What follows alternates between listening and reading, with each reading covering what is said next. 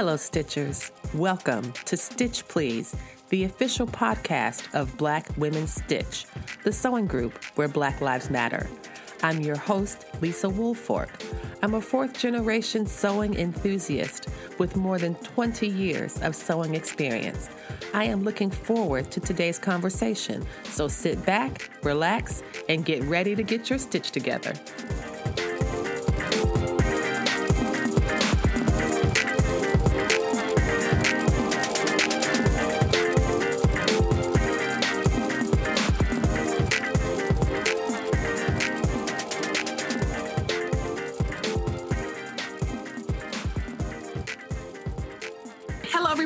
Welcome to a special episode of the Stitch Please podcast, um, the podcast, the official podcast of Black Women Stitch, with the sewing group where Black Lives Matter. I am, as I always say for every single episode, I am thrilled and delighted to be here. This, I believe, is our first.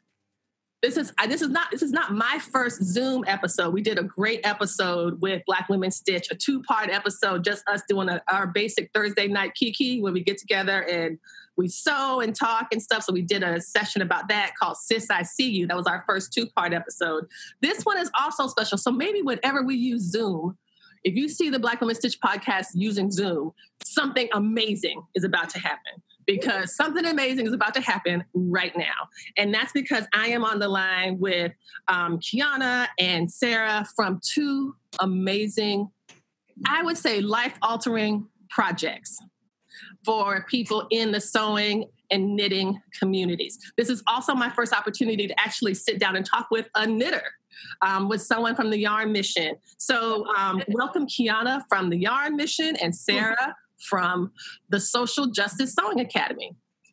Hello. All right, so they're waving. So here's the thing: as I was saying earlier, um, and you might have heard this on something from last week, is that this episode is going to be a special episode for Patreon patrons. We'll get a chance to see the video. I will upload the video of this Zoom call to our Patreon site. And if you are a patron, you get to see our amazing faces and t-shirts and accessories. Um, but if not, if you if that's not something you can do, that's also fine. Um, oh, she's got a really great shirt on. I would tell you what it says, but then I would like spoil it. Um, but it's so this is a great opportunity to join, become a patron. A patron. It doesn't take a lot. You could as little as two dollars a month. Every little bit helps.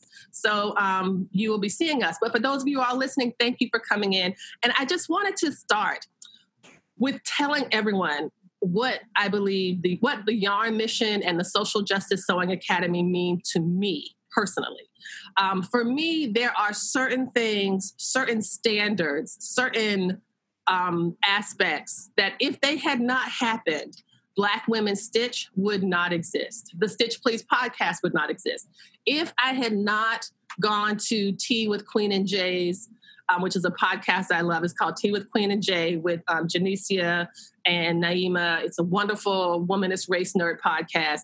I would not have this podcast. Listening to them really helped to it was a balm to my spirit uh, when I was hurting, when I was exhausted and overwhelmed by combating white supremacy in direct and indirect forms. They had such wisdom as well as humor to get me through. And it made me feel like I was talking, sitting around, talking with a bunch of girlfriends about the things that were important to me. Um, so they are essential and in the wake of my own experiences um, with fighting racial, um, fighting white supremacy, and that was as an organizer um, on the ground in Charlottesville, Virginia, for the, what they call the Summer of Hate. Here in Charlottesville, we had a, a Klan rally or white supremacist rally every month the summer of 2017. We had a rally in May. There was a May 2017. There was a smaller rally in June. There was a big Klan rally in July, and then there was the deadly terrorist attack, um, white supremacist rally in August. And I was there for the for two of them. I was there for the Klan, and I was there for the white supremacist rally in August of 2017 and was on the site when that car drove through the crowd and killed two people and injured very many more. My husband and I were both there and narrowly escaped injury. And it was a difficult time. It was an absolutely difficult time that was compounded by apathy it was compounded by a sewing community when I would go to do sewing because I wanted to relax or because I thought this was going to be something that would be good for me. It ended up being a site for more harm. Mm-hmm. And it was it actually wasn't until I was I was on a retreat with the whites. I called it sewing with the whites. I was on a retreat and um, I had already paid for the next event. I was at an event in the fall and it was going to be another event in September in, in the spring. So I paid and sent my money in. But after I was at that that retreat in the fall, people asked me how I was, and I was like, "Well, I'm not great. Like a white supremacist tried to kill me. I, we still have night terrors. It's not. I'm not great. I'm not great." And they were like, you know, no one contacted me. They weren't that interested in what was happening to me. Um, but after that retreat, I came home, and a few weeks later, I found that my check for the spring event had been returned to me. no note, no letter, just my check that I had paid for the spring event, which I was already hesitant about and feeling uneasy about anyway, was returned to me. No note, just here. Here's your money back.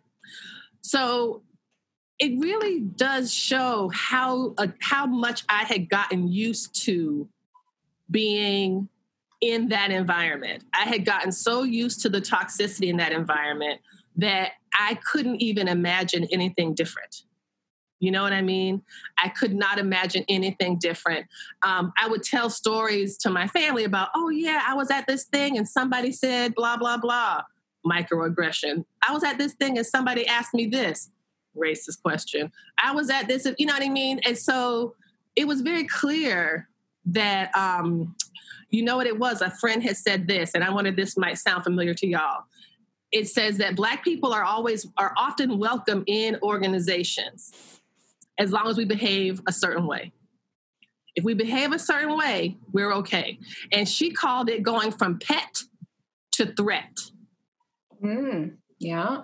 You start out as the pet. Oh, this is our colored girl this is the one this is the one we like. This is the one who doesn't question us. This isn't the one who makes us feel uncomfortable. This is the one who actually is the one that makes us feel like we're not racist because we talk to her. Mm-hmm. but then once you go from being that pet and if something happens and you seem to threaten what they think or believe in any way then you can be driven out and punished and so I decided after that, after heartbroken and just just feeling so, and then I was outraged and I was embarrassed. I was so embarrassed. I was like, who did these people think I was all this time? Who? I just had this vision of them telling everybody, I had this vision of somebody else calling them racist and them saying, No, no, no, I'm not racist. I know this black lady. And she's actually a professor. And I we we sew together every year. You know what I mean? That was what I imagined them using me as their black friend or their credentials to prove that they're not racist. When I put all of that together, and after I got past my, you know, shock and heartbreak and embarrassment, I said, no, no more. And it took me a while to get to where I am now. I first started, I wanted to do something anti racist for activists. And then I was like, nope, what I really want is to be with other Black women. That's it. I wanted to be, and I love Kiana, you use this phrase in some of your meetups anti oppression, right? Mm-hmm. But I wanted to be Black women. That is what I want. That is it. That is what I want. And I have, I have, since I have started on that path, you all have been guiding lights. So when I mentioned earlier about Tea with Queen and J. as my guiding lights, you two are my guiding lights. When I was heartbroken and frustrated, friends would write me and tell me about YouTube. They would tell me about, hey, have you heard of this thing called the Social Justice Sewing Academy? Have you heard of this thing called the Yarn Mission? They do knitting for Black liberation. Have you heard of them? And I'm like, no, no. So I'm reading and reading and just it just made me feel like, oh my gosh, someone is doing this. This it's not just happening to me, right? There is an energy that really wants to center the concerns of Black people. That wants to that wants to center the concerns as in your project, Sarah, of Black and Brown students and young people in issues of systemic racism and bigotry. Um, and so that was a long intro just for me to say, and I'm so glad to be able to tell you this in person via Zoom and on and being have it recorded on audio that I'm very grateful to you both for the work that you did because you have led me to this place. And this is our second birthday, our second year anniversary. And I really consider you all guiding lights for this program, for the Black Women Stitch Project, and giving me the courage to do what I needed to do and do what I wanted to do. So thank you both for that. Um, so thank you. I just want to say, hey, thank you. I love y'all. Amazing. We could we could end the podcast right now. All I could do is just just to say how much you how amazing y'all are. Um, but uh, Kiana, do, did you want to get started telling us about the the yarn mission and how that got going for you? Yeah. Um, so uh, the yarn mission started kind of like the beginning of 2015 was the first time a group of us like met uh, I would say that it kind of was conjured in uh, during the last several months of 2014 um, when uh, Mike Brown was murdered in Ferguson. Um, in the organizing around that meetings, uh, protests, demonstrations, all of that. Like I kind of just knit wherever I would go.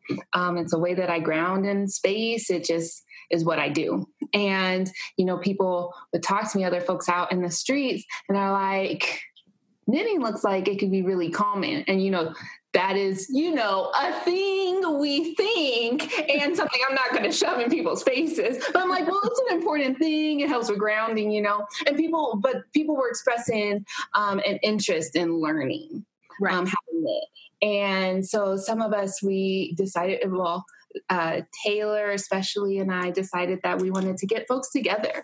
Um, and Taylor is my co founder. She is, lives in St. Louis, and she um, is like an amazing dreamer and doer. It's like an, mm-hmm. incredible combination. And so, like, you don't you don't listen to Taylor talk about doing something and it not become something is how I feel.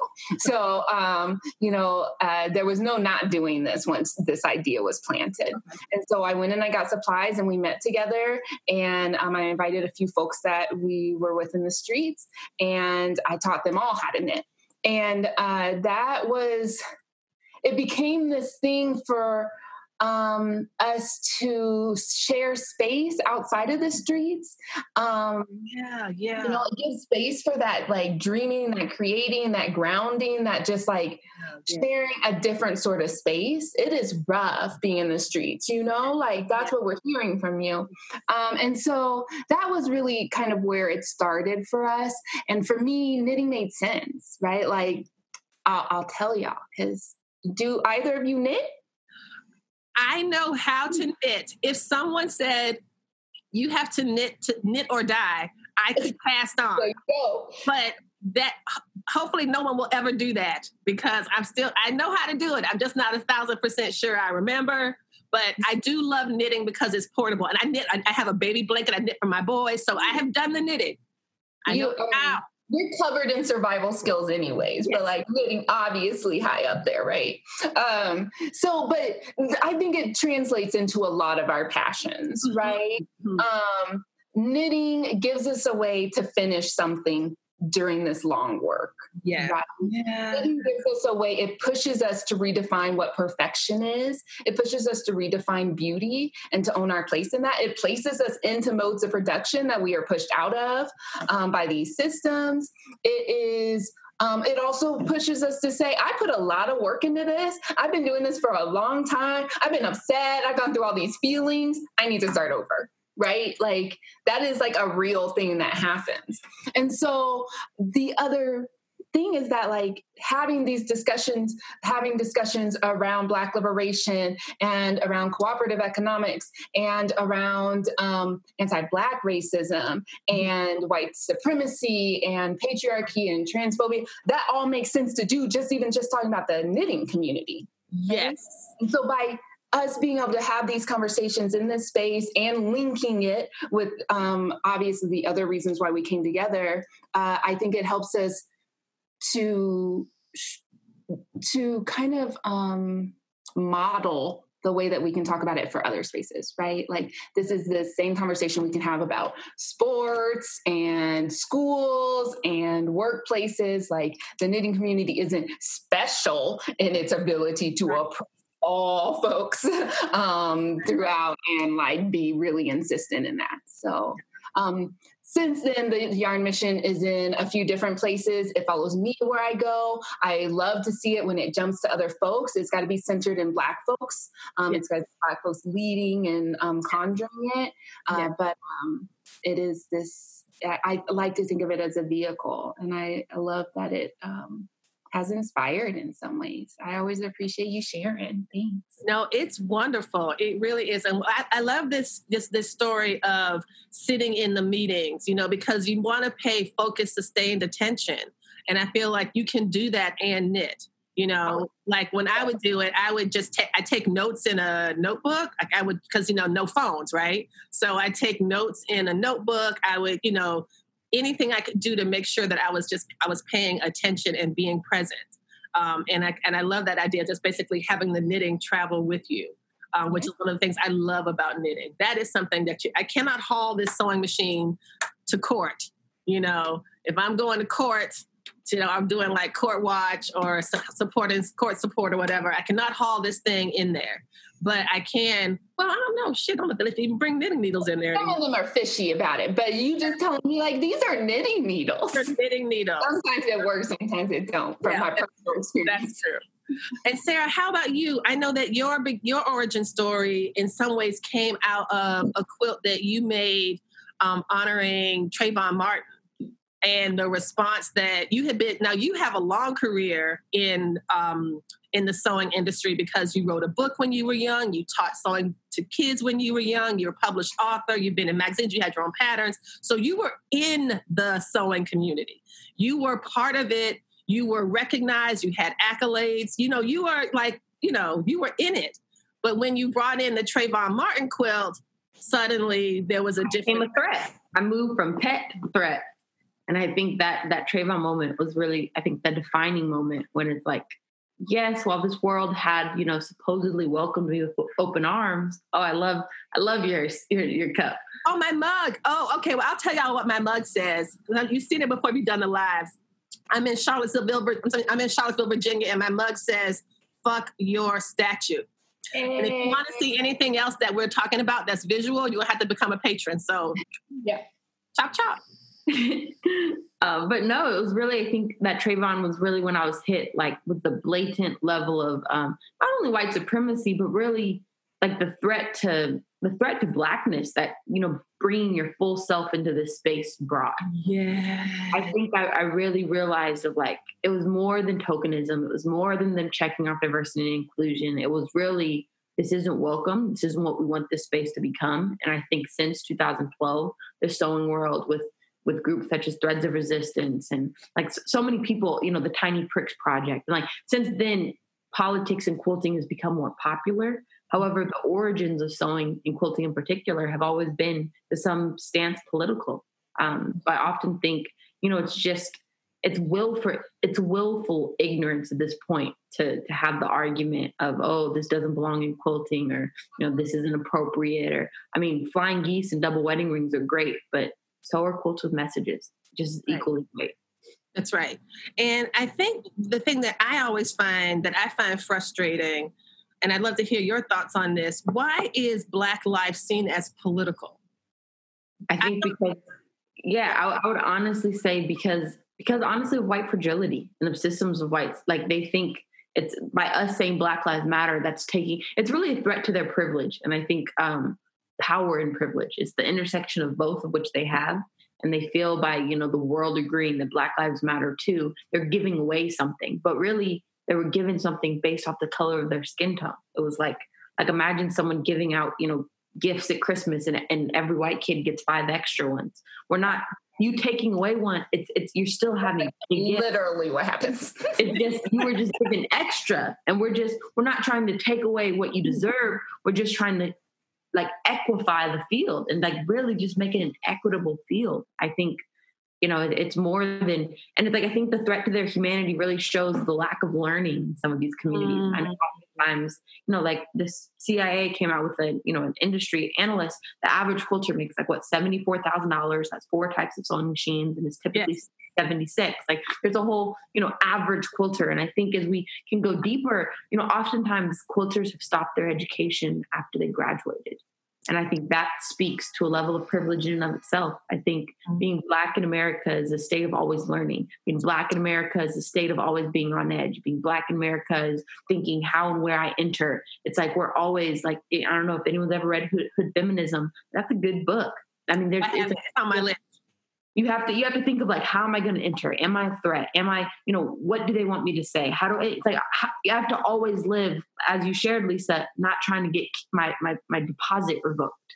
I'm always trying to live in a space where it's like i'm being palatable enough for these white people. Let me be extra articulate so that they you know they want to listen and talk with me. Right. let me not you know wear something too loud or let me not you know have colors in my hair this week because i don't want to i want to be digestible so they can you know want to interact and you know just build a relationship with me it's always it's a really a fact of double consciousness as Frantz Fanon is you know like you just it's just it's twice as much work to be quote unquote seen as half as good in this white quilting industry that's right. That's right. Yeah, and I think, and it's true. Like in Du Bois, it was Du Bois with double consciousness. It's this constant seeing yourself through the eyes of others, and it's exhausting it's exhausting it's not healthy and why should we have to do this? It doesn't there's no point to it you know? And i understand why people do it. It's so that you can you know that we can be you know employed and that we can kind of engage in all these different things. But it seems to me that any relationship that's built on me not being my whole self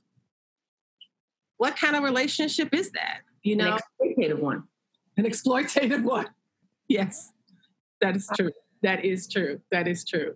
So, what are some of the um, what some of what forms of resistance have you met, um, Kiana, when starting the the the knitting um, the knitting? So, if you all meet up at a group, and that's one of the things that was I was I was so moved and in love with your project about. You say we are knitting for Black liberation. We get a group of people together and we knit for Black liberation, and that means what in your words? Like what knitting for black liberation means? Mm-hmm. for especially um in the beginning it meant being able to like explicitly align ourselves right? Because what we're saying is that people will purposely try to put our blackness into like this side category and be like oh no they'll really want to be a knitter first right? Like they they just want to be in this space with us and that's they're not like you know and so like it they're was like, they're not like the other blacks Right. um, and so it was um, one of the things that I noted uh, in the beginning is that, like, you know, as people who do like art in public, people invade, and just as black and brown bodies, like people invade our space a lot, right? Like our privacy is not really a thing. And so, and we like, that we seem exotic to them. And so they're like, oh, what are you doing? And everything. And it seems cordial until you actually are telling them what you're doing, is where it's like, this is, you didn't come over here to just make conversation. There's not this knitting community that you think you was one, checking my credentials. And two, you thought that I would fit somewhere different. You thought this would just be some comfort comfortable space for you. And like, you don't get comfortable spaces. People are dying, people are losing liberty. So, um, being able to like just be knitting at an airport and someone be like, oh, what are you? What are you doing? I was like, oh, I knit, you know, with the Yarn Mission for Black Liberation. Um, and I'm working on a sweater. you know like um, so it was just a really um, powerful thing to note and for me um, i've been like really uh, dreaming and framing the ways that I think about things because uh, there was two I uh, mentioned them on uh, Lady Dye Yarn's uh, podcast, Rebel with the Cause. Oh, yeah. um, um, that uh, Alexis Pauline Gumbs, who is like, I know her. She's awesome. Yes. Yeah. um, she is everything. So like read everything she's ever done and follow all of her projects. And um, they just did this uh like black feminism. Oh, Combahee. Um, yeah, the Combahee, and I think they're doing a re-up of that, right? It's, the, it's I think this one just ended for registration, but I would like follow it on every platform possible. I got in, but I, everyone's gonna need it, and because it's her stories and like her channeling that like really affects me and so she told a story. She recounted um, a dream that Harriet Tubman had, and she woke up saying, "We are free." And so now I recognize that, like, depending on how you think about time, depending on how you just think about being, like we already have our liberation. People are trying to keep us from it. And so it is ours and it is ours to have. What it exactly looks like and how we exactly um, live it, um, one I have resolved as kind of momentary perhaps right now because there are these obstacles and um, we get to constantly like dream into it together. And so like i'm about art spaces um, that are like named a space even though like you show up and knit with us we're not like constantly going through queer black feminist theory or anything you know? Right, right we build a space around a value that means that we can have that space to just let us feel what that looks like in ourselves. It helps us dream it.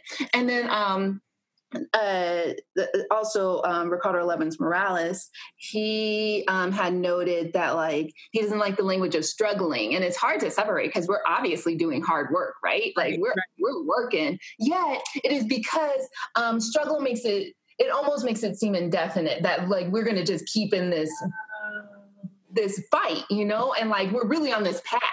And so like I think about those things and mean that like we hold this even though we're not holding it. You need visual for that. See? yeah, we do. We need a visual. So y'all, again, get on the Patreon so you can see what we're doing. Yep.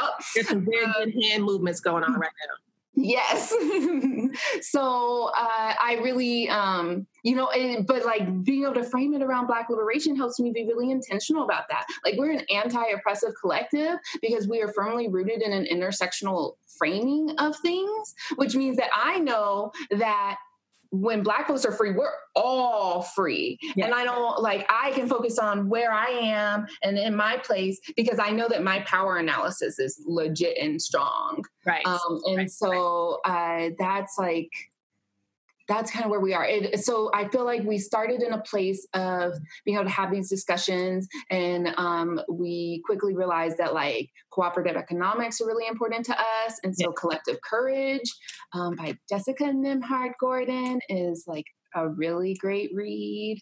Um, I am going to ask you to put this stuff in the chat so that I can I can include it all in the show notes so people can find the thing, the readings that you're doing, and um, and continue. Was there something else you wanted to add? Another Oh, I was just going to say that that's kind of like a big part of where we are now. Um, we like realize that our tenants are to be pro-black, pro-rebellion, and pro-community, and we realize that a huge like our framing is in a cooperative, collective, thriving and surviving mode.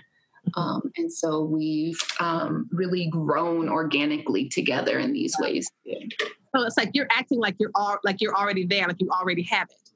I think that we can think of moments where it's like we th- we get to like live our liberation in different ways is what I call it.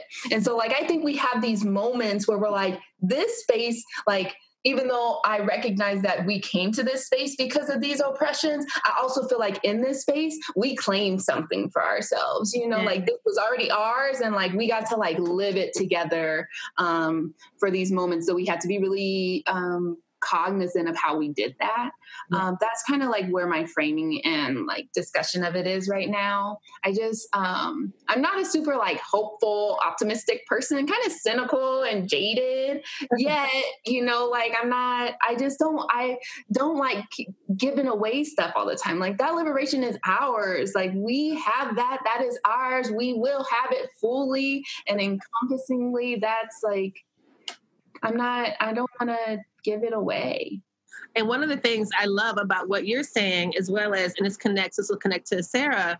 Um, I remember I was telling Sarah earlier about this project um, called Church of Black Feminist Thought, um, based out of Oakland. It's fantastic. And we, um, I participated in the month of June, and Alexis Pauline Gumbs was the focus. And um, what was the focus reading? And she had a quote that I wrote down and had never forgotten um, and I'm going to continue because it's such a great mantra, and it is freedom is not a secret, it is a practice. Ah, see. Freedom is not a secret, it is a practice. And it just reminds me that every single day when you're going, you're doing the work of your projects, what you are doing is, is a practice. you know you are breaking down things you are you are building something you are dismantling something you are this these are something we have to practice it's i don't know i just thought it was such a beautiful reminder and um I have a, I had a, a, friend, an organizer that I met a few years ago, and one of the things that she would do when she was trying to make a decision, she would say, "Does this feel like liberation?" Mm. She would ask herself, "Does it feel like liberation? Does this feel like liberation?" And if it didn't feel like liberation, she wouldn't do it. Right. And that's a pretty good, um, I don't know, rubric or whatever you use, whatever decision making tree you need to do to make choices and whatever flow chart you need to put something in in order to make to say yes or no. Um, yeah, and Alexis is definitely about Black women saying no to more things so we can get to better yeses. You're listening to Learning Liberation, a special second anniversary slash birthday episode for Black Women Stitch. This is a three way conversation between Lisa from Black Women Stitch. Sara Trail from the Social Justice Sewing Academy, and Kiana Sewell from the Yarn Mission. When we come back, we'll continue this conversation about what it means to build a values led organization um, and other things that have become so important for the structure of these amazing projects. Stay tuned. Please podcast is delighted to celebrate the second anniversary or birthday of Black Women Stitch. If you, if you, if you have been following the Black Women Stitch page on Instagram, you know that there are a lot of birthday wishes that I have put down to help celebrate the milestone of our second anniversary. One of those wishes is a Patreon drive, um, and Patreon is a peer to peer service. Um, it allows artists and creatives to be supported by the people who are appreciate their work. And for as little as $2 a month, your contribution can help sustain the Stitch Please podcast and the Black Women Stitch Project as a whole. My original goal for Patreon was to get 50 subscribers, and we have smashed that expectation. I am now trying to double that expectation. So the new goal is 100 Patreon subscribers, and guess where we are now? We are at 80. We are so close to 100. So if 20 people can give $2 a month or commit to $2 a month to Black Women Stitch, we will hit double that 50, which is pretty cool considering I turned 50 this year and two of my birthday celebrations were canceled. So this is an opportunity to celebrate, celebrate two times, two times by taking that 50 from the original Patreon wish and turning it into 100. Um, thanks so much for considering considering this, um, the Patreon link to Black Women Stitch is in the show notes, as well as other wishes, including the Amazon wish list for things that will help sustain the project and the podcast.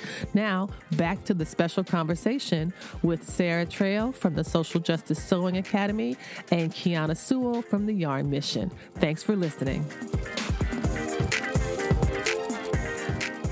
Um, Sara, can we pivot to you to talk a bit about um, what you see in some of the results of the work that you produced. I know that you've had so many challenges, and I know you were saying I think that you that you that you appreciated um, the phrase that I offered, going from pet to threat.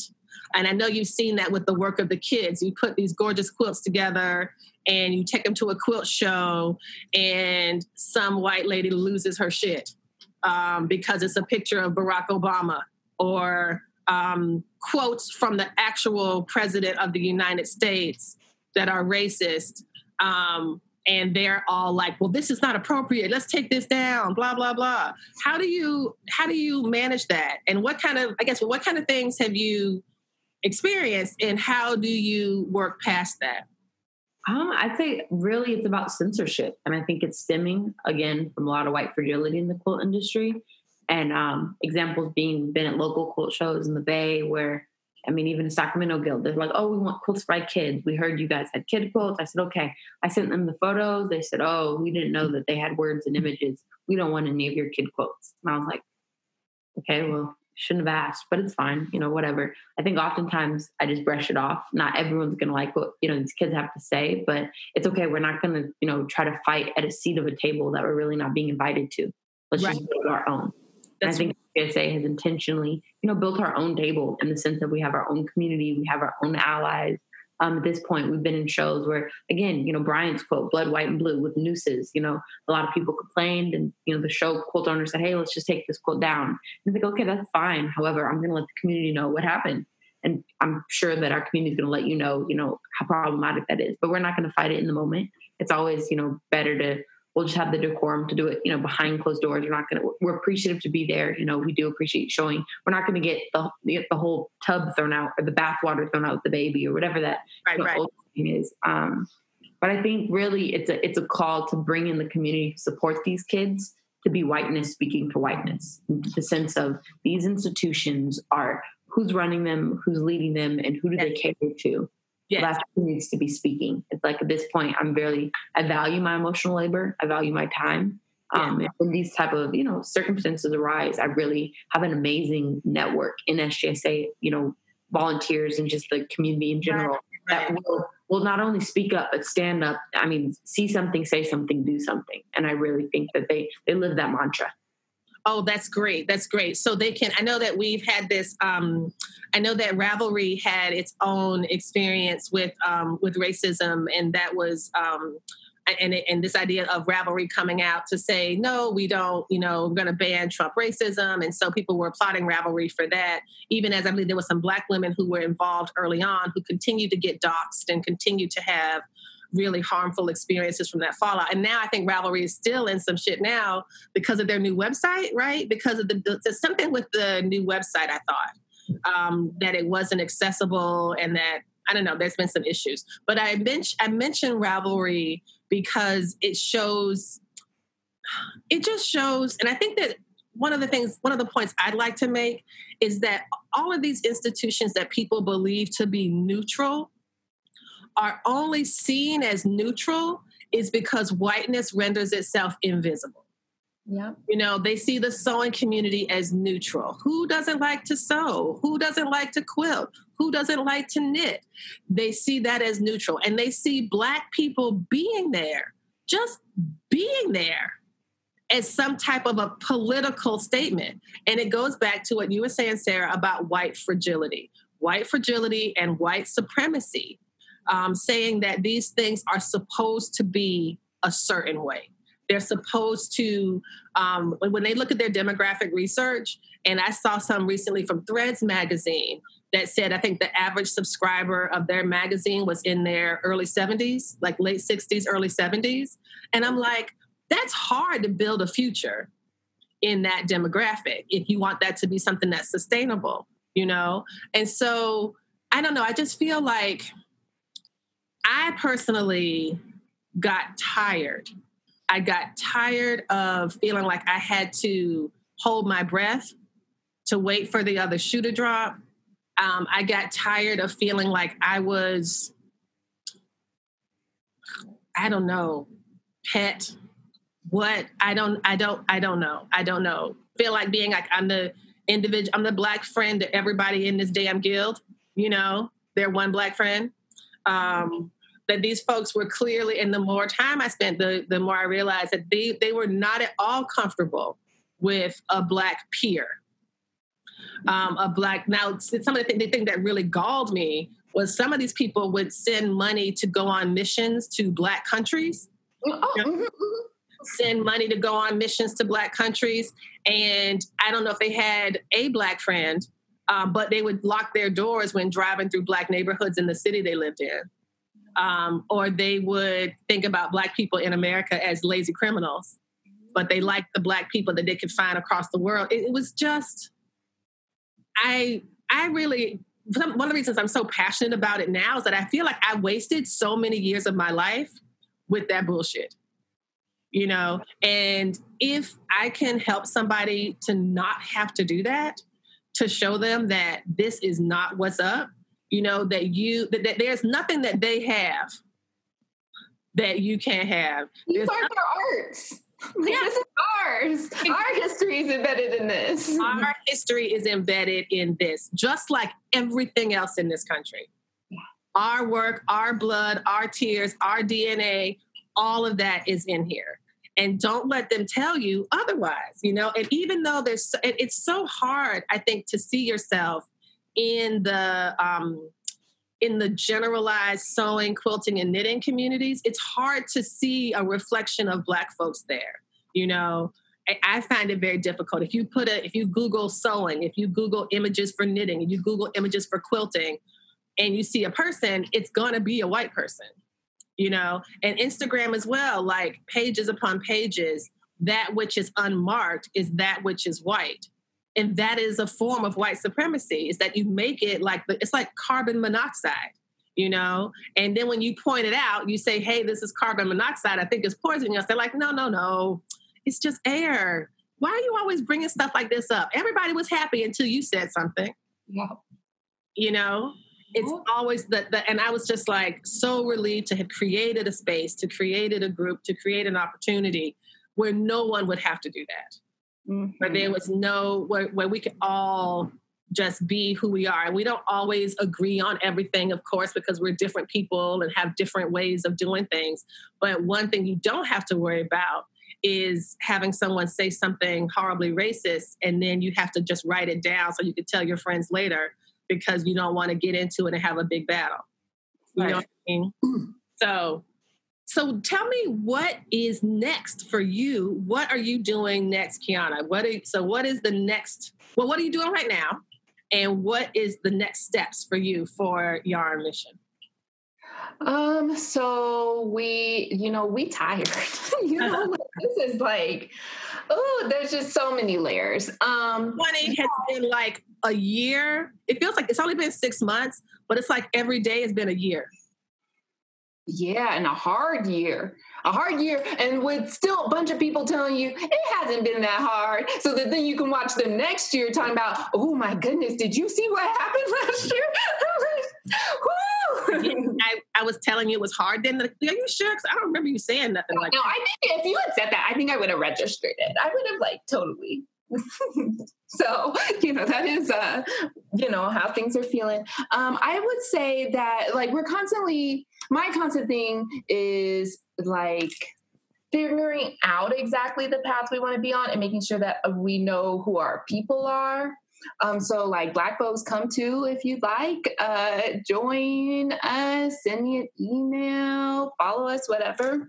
Um, and so uh, Andrea, who does womb care woman with an X, W O M B care woman with an X, M X N.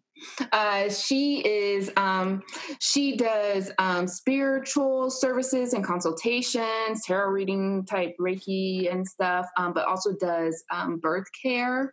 Um, all forms and very inclusive, but centering um, Black folks, right? Oh, she like has really um, inspired and reminded me that like i know i'm talking to black folks and you the yarn missions following is not mostly black folks right? Oh, um, especially because like i mean it it was an obvious thing that uh, we needed to counter right away is that people regardless of our alignment wanted to place us in the safe category of caring for people right? And so like they still are like, oh, well, you know, you do this kind of protest or like your activism is this. And it's like, hmm, like, did I not tell you that we met in the streets? Did I not tell you that like I was already about no cops, no jails, like right, right. right? Um, but they put us in the, they still kept trying to put us in this category and they um, continue to. And they, you know, we're very critical about like what spaces we appear in and speak yeah. in. Yeah. Right. And then I already knew like who I tend to talk to, like who my folks are, who I view my audience as. And like I just like I'm just kind of like the rest of y'all are here, but you're not in my space. You're not you're not framing this space for me. Um, but becoming more explicit about it, something that Andrea's really like inspired me about, and it's like mm-hmm. super wonderful. So like shout out, represent, um, and yeah, put um, her link in the, her info in the chat. I'll put all of this in the show notes so people can, people can follow and find her too. Will do. Um, so I think for us, a lot of it is just like we already have the language and we already have the alignment to navigate this. Mm-hmm. Um, and so we are really um, figuring out the ways that we want to build um, and the ways that we want to continue doing what we do, the ways that we want to hold space for other black folks and especially black femme folks to come yeah. to when they're you know as they're um, open to it as they're learning that there are these spaces there are these possibilities.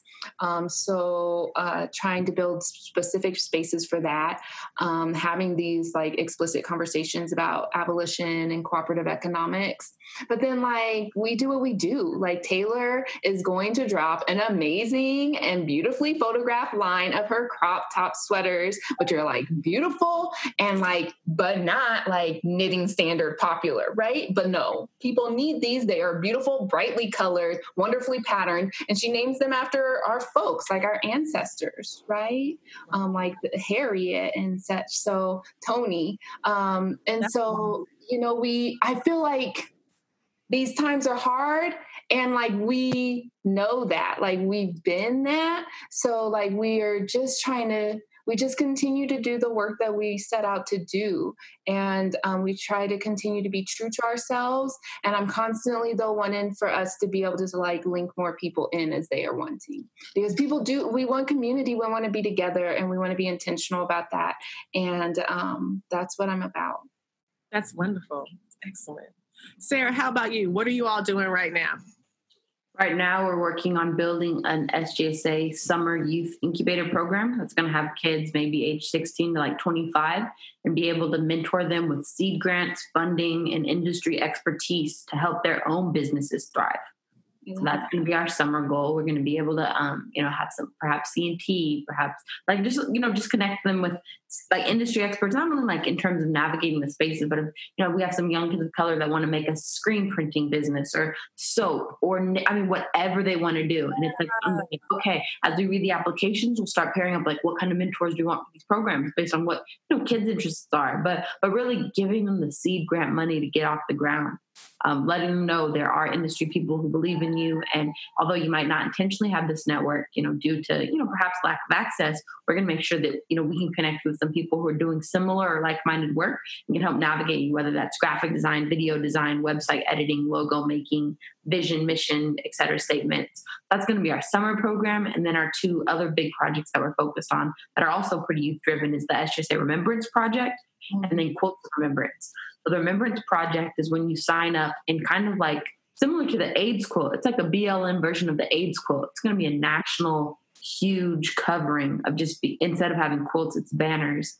Um, and really just remember how many people have to be murdered before we end this in terms of systemic in ter- i mean and it's not just police brutality it's neighbors killing each other it's black on black crime it's all encompassing of just all these lives have been lost and really the lack of justice that have come to the cases. Mm-hmm. Um, so it's that project, and then the second part of that project is making quilts for the actual family. Um, in the quilting world, you know, as you commented on Latifah's post, like the quilting world steps up for veterans, they step up for the Pulse massacre, they step up for people whose houses get burned down. When has the quilting world ever stepped up for Black families?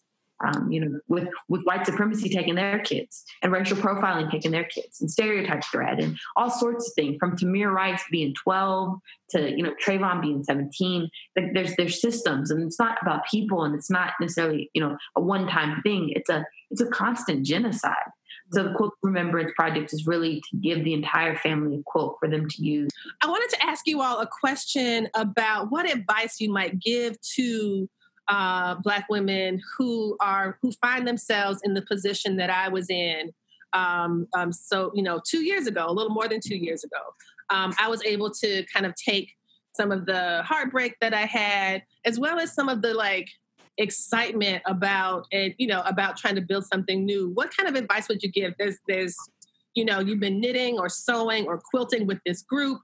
These horrible things have happened all around the world, and not only will your guild not make a BLM statement, your guild thinks that um, there's too much energy given to the politics, and this is a this is a politics free zone. Or there's people in your guild or in your in your white folks in your community who are saying things like, "I'm sick of this. I'm sick of hearing these statements from." companies. I'm sick of having to think about it. I'm sick of blah, blah, blah.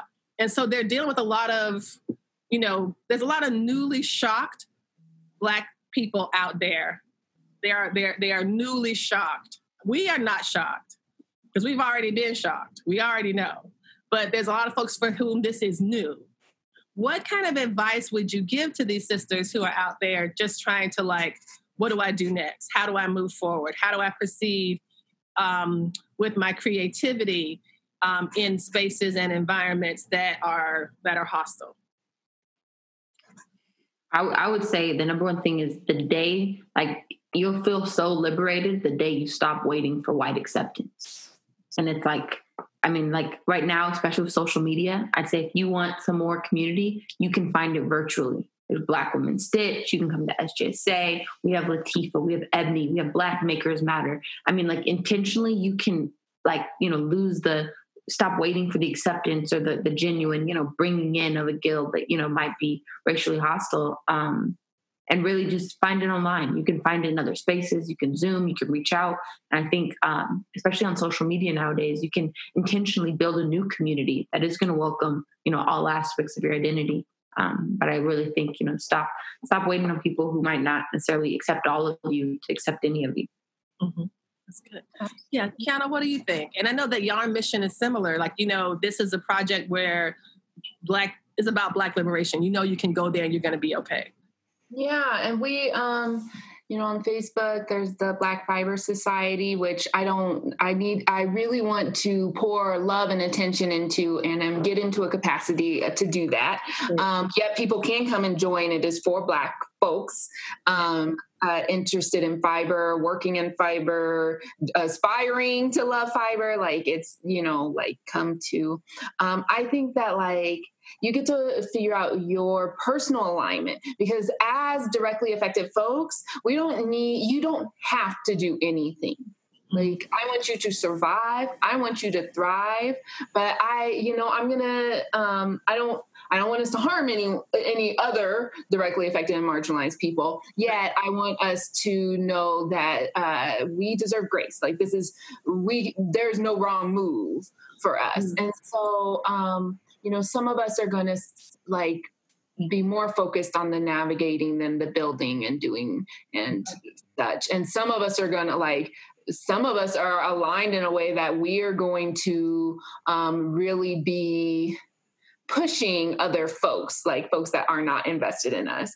and maybe that's your lane in this work that is not the lane that i am in right. um, for all of us I think that it is useful to ground ourselves in community and in each other. And so, um, find your folks like find your true folks. Find your true folks where you can come with your whole self and where like your loudness can be appreciated right? Like my personal alignment is be loud but it means that like those closest to me are going to hear me the most. And like i am not trying to like i'm not going to um like I don't really reach out and be trying to pull people to do different. I find folks where I want to be and I build with folks, right? Like that's just my personal alignment. Yeah. And so, like, I'm not trying to convert racists. Uh, I'm trying to build with Black folks. And um, so I, I just uh, I think that there's space for all of those moves, and I think that it all really matters in being grounded together. And so, like, I really appreciate the conversations about like communal self care, and um, that's something that I think you can get from Andrea. I'm to drop her site, um, but also Adrienne Maree Brown. Yes, I know her. I met her at the that reminds me that like I firmly like we move among legends. Like y'all mean so much to me and are doing such amazing things like legendary work and like I am constantly inspired and just like so full uh the beautiful things that are happening amongst yeah. us right and so like i constantly always like i frequently want to name that um also uh while we're shouting out legends, shout out to Million Artist Movement who do power tree quilts um, for Black liberation. And it is more like patchwork, but it is going in community and letting folks dream liberation into these little squares that they normally will like um, color on. But they can like cut things and other people will sew it for them if they do not feel like, you know, that is the work that they are qualified for. And then they put them together and we, they bring them to events and there have been some made for families and stuff. I, I think wow. Castile got a quilt, uh, family got quilts and stuff. But um, so like ground yourself in that. Like there are so many amazing um, folks doing amazing work, building amazing spaces. And I think that it's really important to cultivate your space so that you see that. Um, like I don't sit and be looking at people like I cultivate my space. Like y'all can be all you want about, oh, I, I don't want to be in a tunnel. I want to absolutely be in my Black Liberary tunnel, like focus on my folks and like because there's work to be done. Yes. Um, and so uh think being deliberate and intentional is so yeah, helpful. being super deliberate about being, it. Being deliberate, oh, intentional, and something that's going to be useful to cultivate um, boundaries of the project, right? I was going to say though, like um, NAP ministry, Angela Davis just yes. What happened? I think I'm. I think y'all are frozen. Am I frozen? Who's frozen? Oh, this could be me. I think I will. And figure out what you want to do. Okay. Well, you come back. You froze for a minute Thank on my. You. Thank you. Both of you all froze for me. This is this is me. It says my internet connection is unstable, so that's my bad. Oh, but I could I, I, could hear you. I could hear you um, about the NAP ministry. Love the NAP ministry. Love the NAP ministry and Angela Davis, of course, Angela Davis, Nikki Giovanni that were on Girl Trek. Girl Trek. Yes is really a great. So we have a lot of a lot of examples out there, and I think that something that I learned I learned from both of you that I'd love to leave on is this um, quote from I'm not going to remember the name of the writer who said this.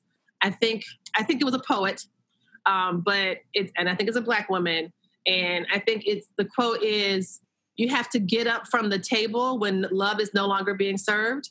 Mm you know, get up from the table when love is no longer being served. And that is such, I think, and, and, and there's a way that we can build our own table. You can navigate that however you choose, um, but it's also, but you don't have to. You don't have to.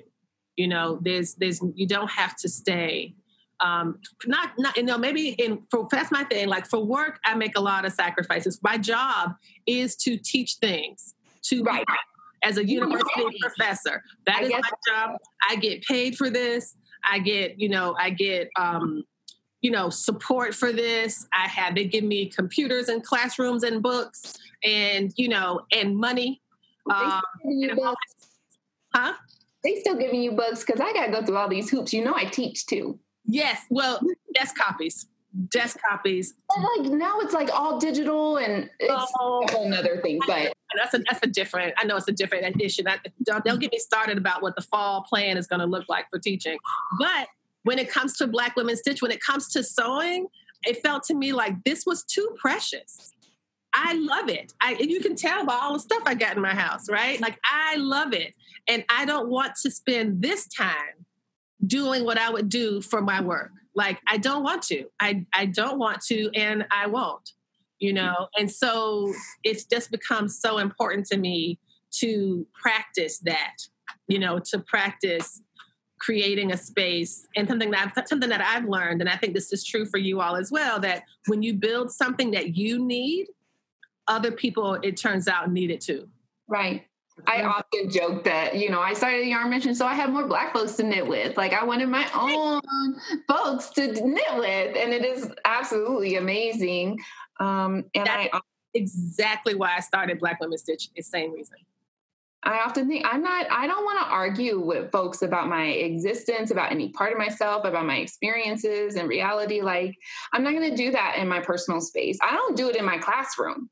Like, so I'm not going to do it for free with y'all on the internet. I'm not going to do it um, for free in these spaces. Like, I'm going to be loud about where I am, and y'all can select around like how you want to move through these. That's spaces. right. That's right. That's right. It's so true. It is absolutely true. Well, I'm hoping that y'all this will be our first conversation, but not our last conversation. I'd love to have y'all on individually as you start to move through projects. If there's ever anything you want to come back and we can have another conversation about, I'm happy to do that to promote y'all because I do indeed consider you all guiding lights for the Black Women Stitch project and I am immensely grateful to you for being with me today. I absolutely am. I just feel like um, I have learned so much from you. It was so meaningful to know that you existed. You know, the, knowing that you existed meant that I could exist.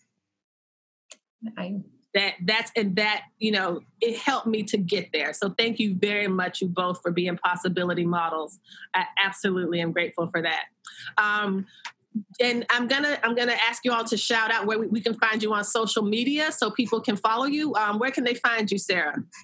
At SJS Academy on Instagram and Twitter. Okay. How about you, Kiana? We're the Yarn Mission across. Um, I don't tweet I find it to be very dramatic. Um, and our Instagram, we've been using it lately to really um, shout out our pro blackness um, and uh, having those conversations around that too. And I did some abolition stuff, and I'm going to do some cooperative economic stuff. And then we have a Facebook page, which I actually can't access. So, like, that's kind of like in an uncomfortable spot right now.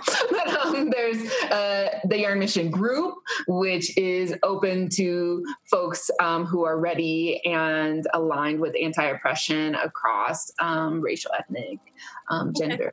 Okay. All of that. And then the Black Fiber Society, which is specifically for Black folks. Thank you all so much. Y'all are amazing.